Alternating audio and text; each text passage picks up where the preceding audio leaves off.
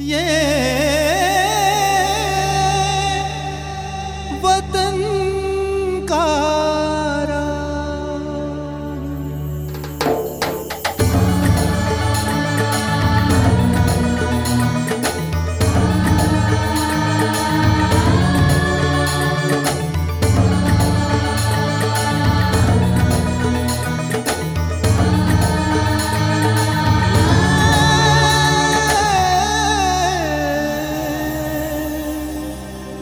वतन का राग। दिलों को जोड़ता इतिहास मोड़ता, दिलों को जोड़ता इतिहास मोड़ता, बेटा धरती को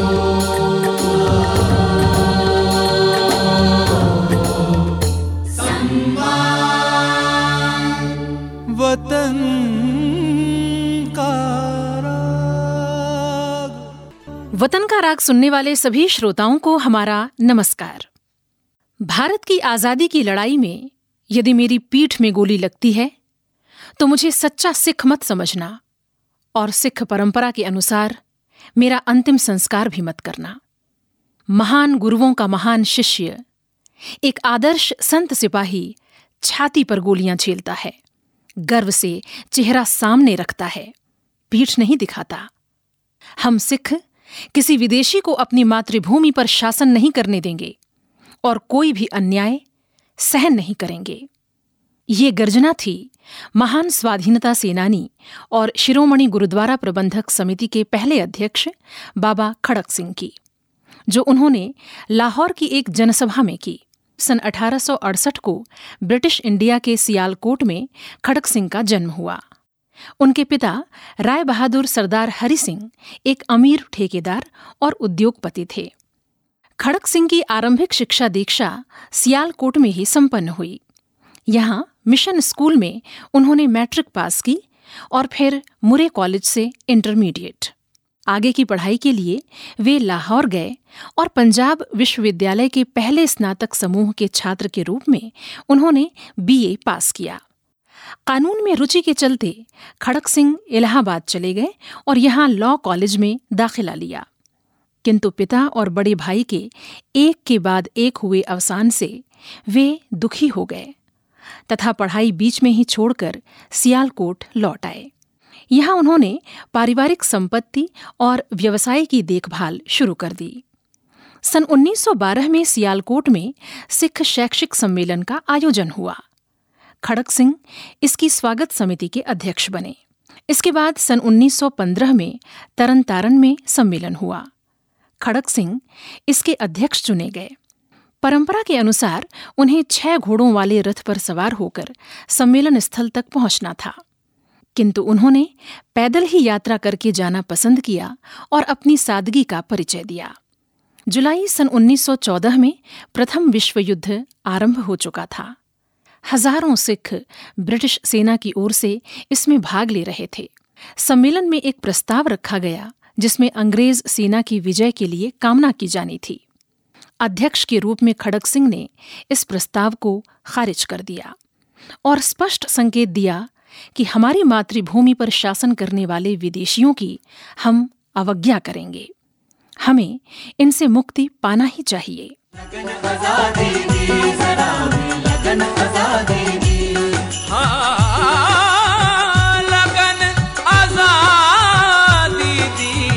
हाँ लगन आजादी की,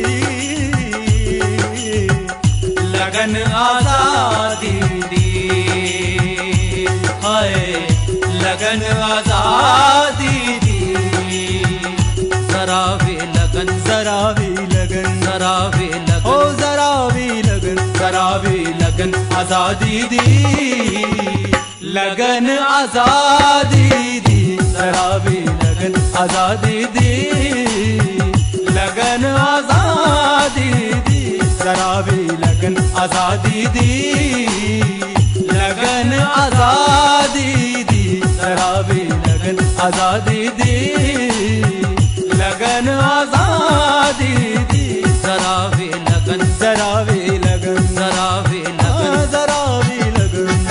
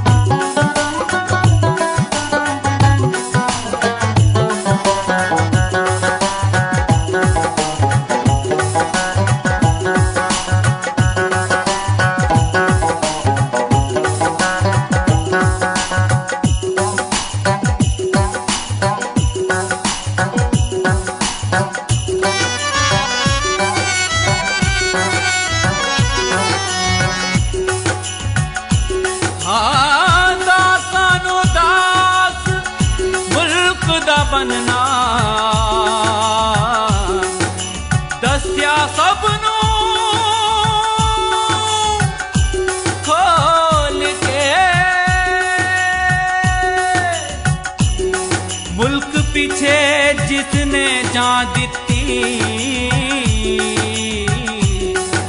ये वे अपनी रोल के।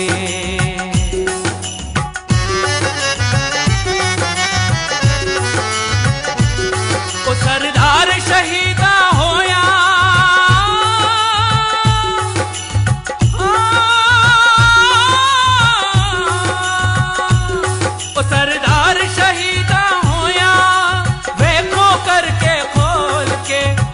मत समझ आजादी की जावड़िया कफन दे विच जरा वे लगन जरा वे लगन जरा वे लगन आजादी दी लगन आजादी दी जरा वे लगन आजादी दी लगन आजादी दी जरा वे लगन आजादी दी लगन आजादी। खड़क सिंह अब सार्वजनिक जीवन से जुड़ चुके थे। उन्होंने सीधे सीधे समाज और देश हित में सोचना तथा काम करना शुरू किया। अप्रैल सन उन्नीस सौ उन्नीस में जलियांवाला बाग हत्याकांड हुआ। खड़क सिंह इस घटना से दुखी होकर सीधे राजनीति में उतर गए। स्वाधीनता के लिए उन्होंने अपना जीवन समर्पित करने का निश्चय लिया। सन उन्नीस सौ बीस में लाहौर में सेंट्रल सिख लीग का ऐतिहासिक अधिवेशन संपन्न हुआ। डॉ सैफुद्दीन किचलू, अली बंधु और महात्मा गांधी भी इस सम्मेलन में शामिल हुए थे। खड़क सिंह ने इसके अध्यक्ष के रूप में गांधी जी का समर्थन किया और असहयोग आंदोलन में भाग लेने का निश्चय किया। सन उन्नीस सौ इक्कीस में ही देश भर में फैले गुरुद्वारों की देखरेख और प्रबंधन के लिए शिरोमणि गुरुद्वारा प्रबंधक कमेटी का गठन हुआ और खड़क सिंह इसके पहले अध्यक्ष चुने गए। इसी से जुड़ा एक रोचक प्रसंग भी है। स्वर्ण मंदिर में एक तोशाखाना यानी खजाना है जिसमें कीमती वस्तुएं सुरक्षित रखी जाती हैं। सन अठारह सौ उनचास से इसकी चाबियां पंजाब सरकार द्वारा नामित अधिकारी के पास रखी जाती थीं, जो इसके देखरेख की जिम्मेदारी संभालता था। जब खड़क सिंह प्रबंधक कमेटी के अध्यक्ष चुने गए तो नियमानुसार राजकोष की चाबियां उन्हें हस्तांतरित होना चाहिए थीं, किंतु उसे ब्रिटिश उपायुक्त ने जब्त कर लिया था।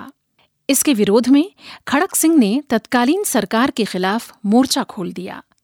एक आंदोलन आरंभ हो गया जो कीज मोर्चा यानी चाबियों के मोर्चे के नाम से इतिहास में दर्ज हो गया। पंजाब सरकार ने खड़क सिंह को गिरफ्तार कर लिया, पर जन आंदोलन इसके बाद भी जारी रहा। नवंबर सन उन्नीस सौ इक्कीस को शुरू हुआ आंदोलन दो तीन महीने जारी रहा। जन विरोध को देखते हुए तत्कालीन पंजाब सरकार ने सत्रह जनवरी सन उन्नीस सौ बाईस को अकाल तख्त पर खड़क सिंह को सार्वजनिक रूप से स्वर्ण मंदिर के राजकोष की चाबियां सौंप दीं। इसके साथ ही हजारों राजनैतिक बंदियों को रिहा भी किया गया। अखबारों ने लिखा कि गर्वित सत्ताधारी को बाबा खड़क सिंह की कठोर इच्छा शक्ति के आगे झुकना पड़ा। पूरे देश में इसकी बड़ी चर्चा हुई। महात्मा गांधी ने इस अनोखे चाबियों के मोर्चे की जीत पर बाबा खड़क सिंह को तार में बधाई संदेश भेजते हुए लिखा, भारत की आजादी के लिए पहली निर्णायक लड़ाई जीत ली गई। अंग्रेज अधिकारी अब उन पर नजर रखने लगे। चार अप्रैल सन उन्नीस सौ बाईस को बाबा खड़क सिंह को किरपाण बनाने का कारखाना चलाने के आरोप में फिर से गिरफ्तार कर लिया गया। किरपाण सिखों का धार्मिक प्रतीक है। एक साल की जेल में उन्हें सरकार विरोधी भाषण का हवाला देकर तीन साल की सजा और बढ़ा दी गई। उन्हें दूर डेरा गाज़ी खां की जेल में भेज दिया गया। यहाँ जेलर ने राजनीतिक कैदियों को गांधी टोपी और काली पगड़ी पहनने पर रोक लगा दी थी। विरोध स्वरूप खड़क सिंह ने सारे कपड़े छोड़ दिए और केवल नाम मात्र के कच्छे में नंगे पीठ चार जून सन उन्नीस सौ सत्ताईस को रिहा होने तक वो सजा भुगतते रहे।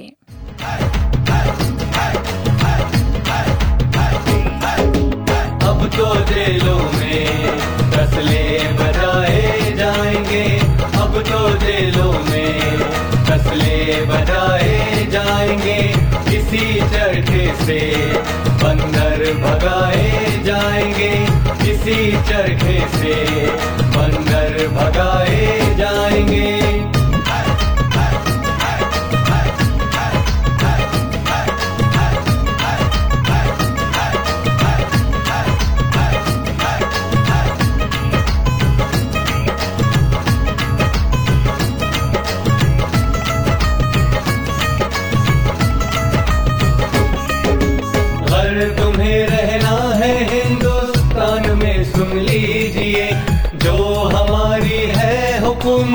हमको वापस दीजिए, अगर तुम्हें रहना है हिंदुस्तान में सुन लीजिए, जो हमारी है हुकूमत हमको वापस दीजिए, वरना शेखी और शान मिटाए जाएंगे, वरना शेखी और शान मिटाए जाएंगे।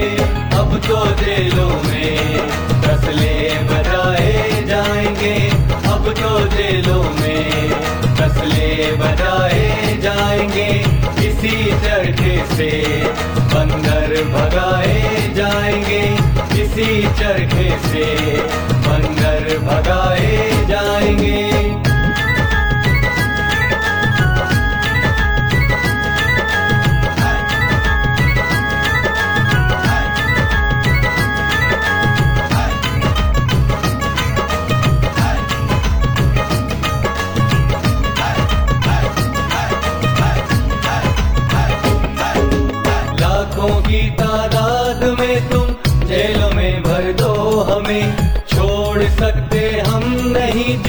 कार्य पर हैं जमे लाखों की तादाद में, तुम जेलों में भर दो हमें, छोड़ सकते हम नहीं जिस कार्य पर हैं जमे, जेल देने से क्या हम डराए जाएंगे, जेल देने से क्या हम डराए जाएंगे।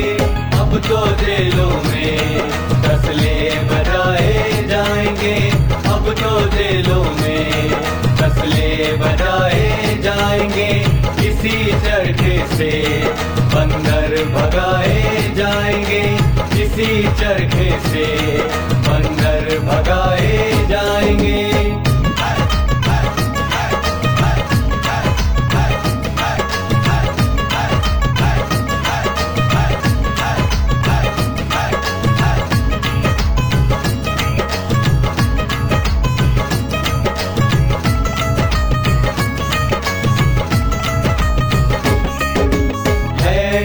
दुनिया में लाला लाजपत और लोकमान, तो हुआ क्या देखो अब दिन दिन बढ़े भारत की शान। है नहीं दुनिया में लाला लाजपत और लोकमान, तो हुआ क्या देखो अब दिन दिन बढ़े भारत की शान, गुजरी बातों की याद दिलाए जाएंगे, गुजरी बातों की याद दिलाए जाएंगे।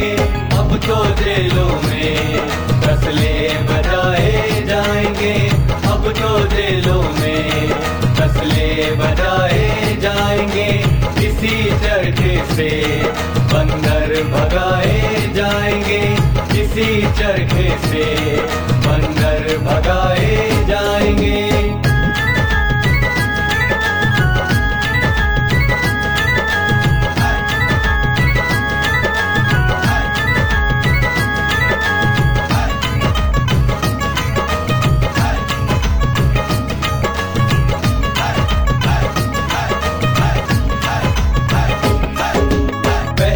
खद्दर भाइयों विदेशी का त्याग करो, खादी लेकर पेट अपने देश वालों का भरो, पहनो खद्दर भाइयों विदेशी का त्याग करो, खादी लेकर पेट अपने देश वालों का भरो, अपने देश के रुपए बचाए जाएंगे, अपने देश के बचाए जाएंगे। अब तो जेलों में फसले बजाए जाएंगे, अब तो जेलों में फसले बजाए जाएंगे, इसी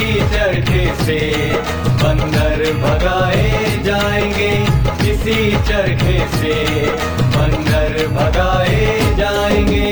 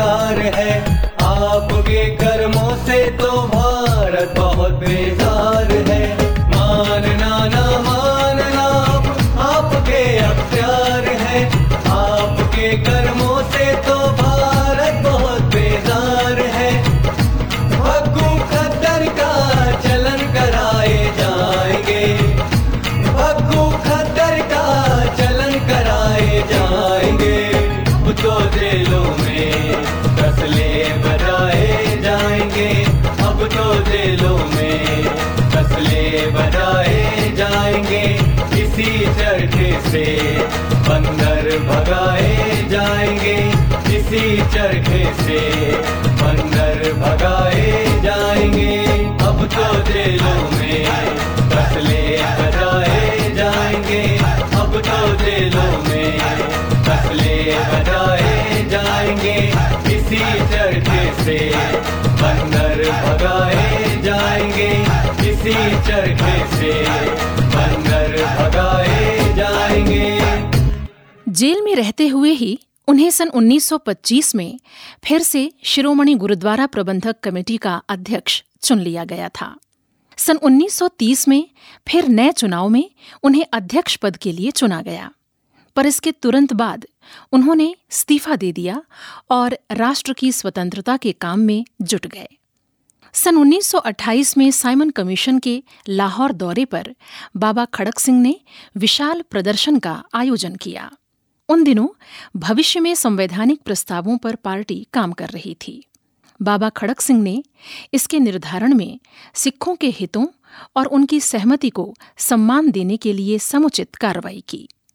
सन उन्नीस सौ इकतीस में फिर से सरकार विरोधी भाषणों का आरोप लगाकर उन्हें जेल भेज दिया गया। वो छह महीने बाद रिहा किए गए, परंतु सन उन्नीस सौ बत्तीस में फिर से गिरफ्तार कर उन्नीस महीने के लिए कारावास में भेज दिए गए। कम्युनिटी अवार्ड का भी वे लगातार विरोध कर रहे थे और अपने भाषणों में ब्रिटिश सरकार की सांप्रदायिक नीतियों पर तीखा प्रहार करते रहे। सन उन्नीस सौ पैंतीस में बाबा को फिर से गिरफ्तार कर लिया गया। सन उन्नीस सौ चालीस के सत्याग्रह आंदोलन में वे फिर से सक्रिय हो गए और उन्हें जेल भेज दिया गया। इन सारी प्रताड़नाओं और बार बार की जेल यात्रा से उनकी निष्ठा और समर्पण में कोई अंतर नहीं आया। दूसरे विश्व युद्ध की समाप्ति पर जब ब्रिटिश सरकार ने आज़ाद हिंद सेना के बहादुर वीरों पर मुकदमा चलाने का निर्णय लिया तो बाबा खड़क सिंह इसके विरोध में आवाज उठाने वाले अग्रणी नेता थे। उनके बारे में कहा जाता था कि बदलती राजनीतिक धारा, जिसमें कई नेता बहकर बदल गए, अपना आधार छोड़ गए, ऐसे झंझावातों में भी बाबा खड़क सिंह एक अडिग चरित्र थे। अपने सिद्धांतों पर अविचल वे धर्मनिरपेक्ष राष्ट्रवाद के प्रति दृढ़ता से समर्पित थे और इसीलिए भारत का बंटवारा उन्हें रास नहीं आया। जब देश का विभाजन हुआ तो बाबा खड़क सिंह दिल्ली में ही बस गए। एक निरपेक्ष संत की भांति उन्होंने कोई भी पद नहीं स्वीकारा। वे बहुत अमीर खानदान से थे, पर पूरे स्वाधीनता के संघर्ष में उन्होंने सारी सुख सुविधा त्याग कर तपस्वी का जीवन जिया। स्वाधीनता प्राप्ति के बाद दस जुलाई सन उन्नीस सौ उनचास को उन्होंने कहा था, ये वास्तविक गर्व का विषय है कि भारत विदेशी प्रभुत्व से मुक्त हो गया है। मैं अपनी मातृभूमि की स्थायी समृद्धि और शांति के लिए प्रार्थना करता हूँ। छह अक्टूबर सन उन्नीस सौ तिरसठ को बाबा खड़क सिंह हमसे विदा हो अनंत में लीन हो गए। नमन ऐसे महान देशभक्त को।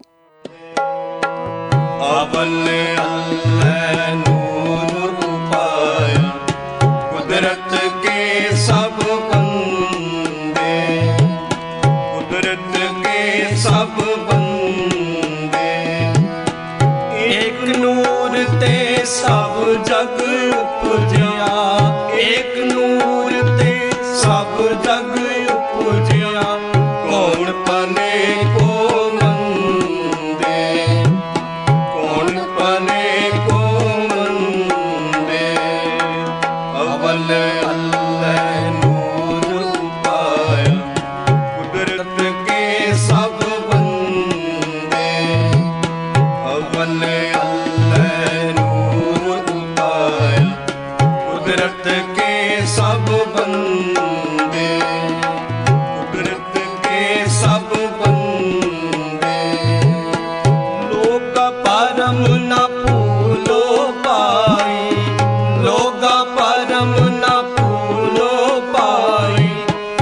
परम न भूलो पाई, परम न भूलो पाई।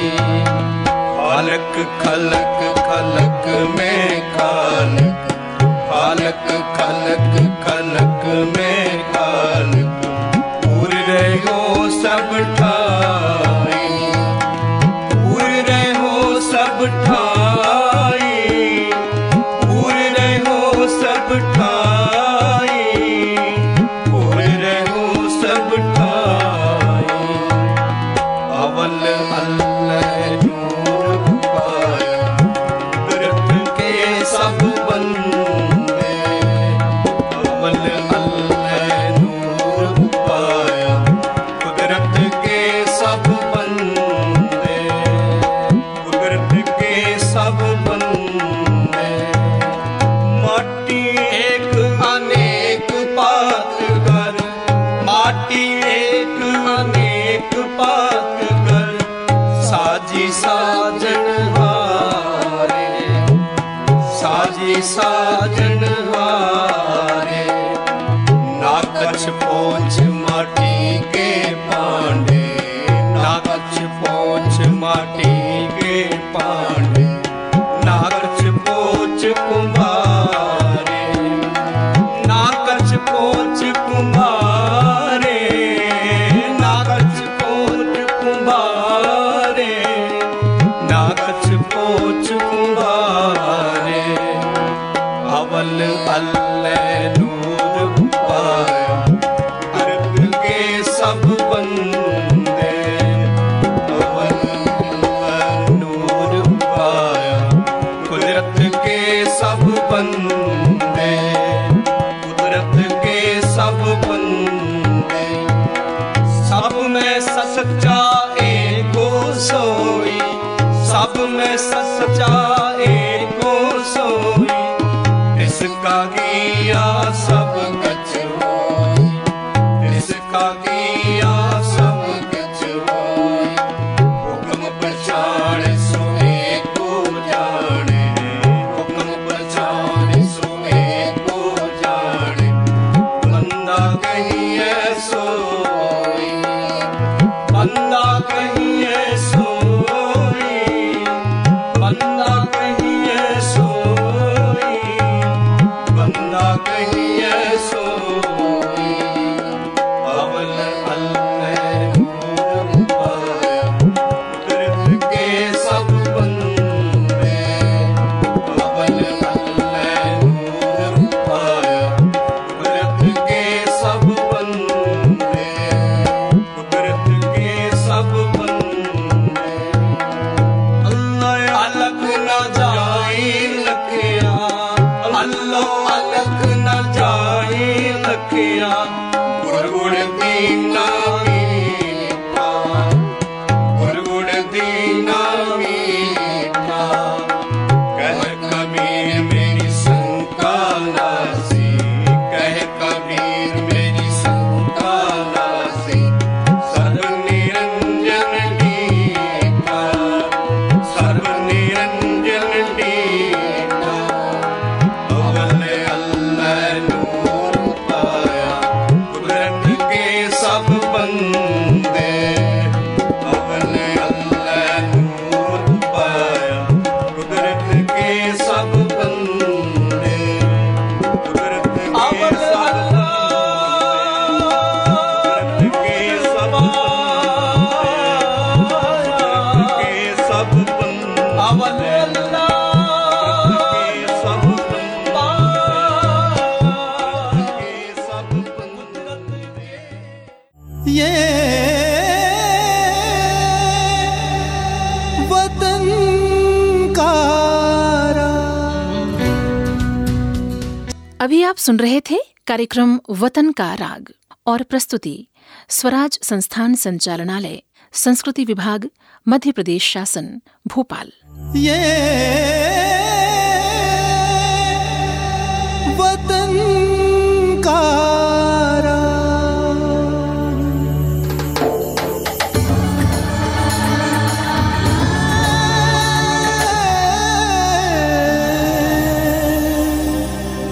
वतन का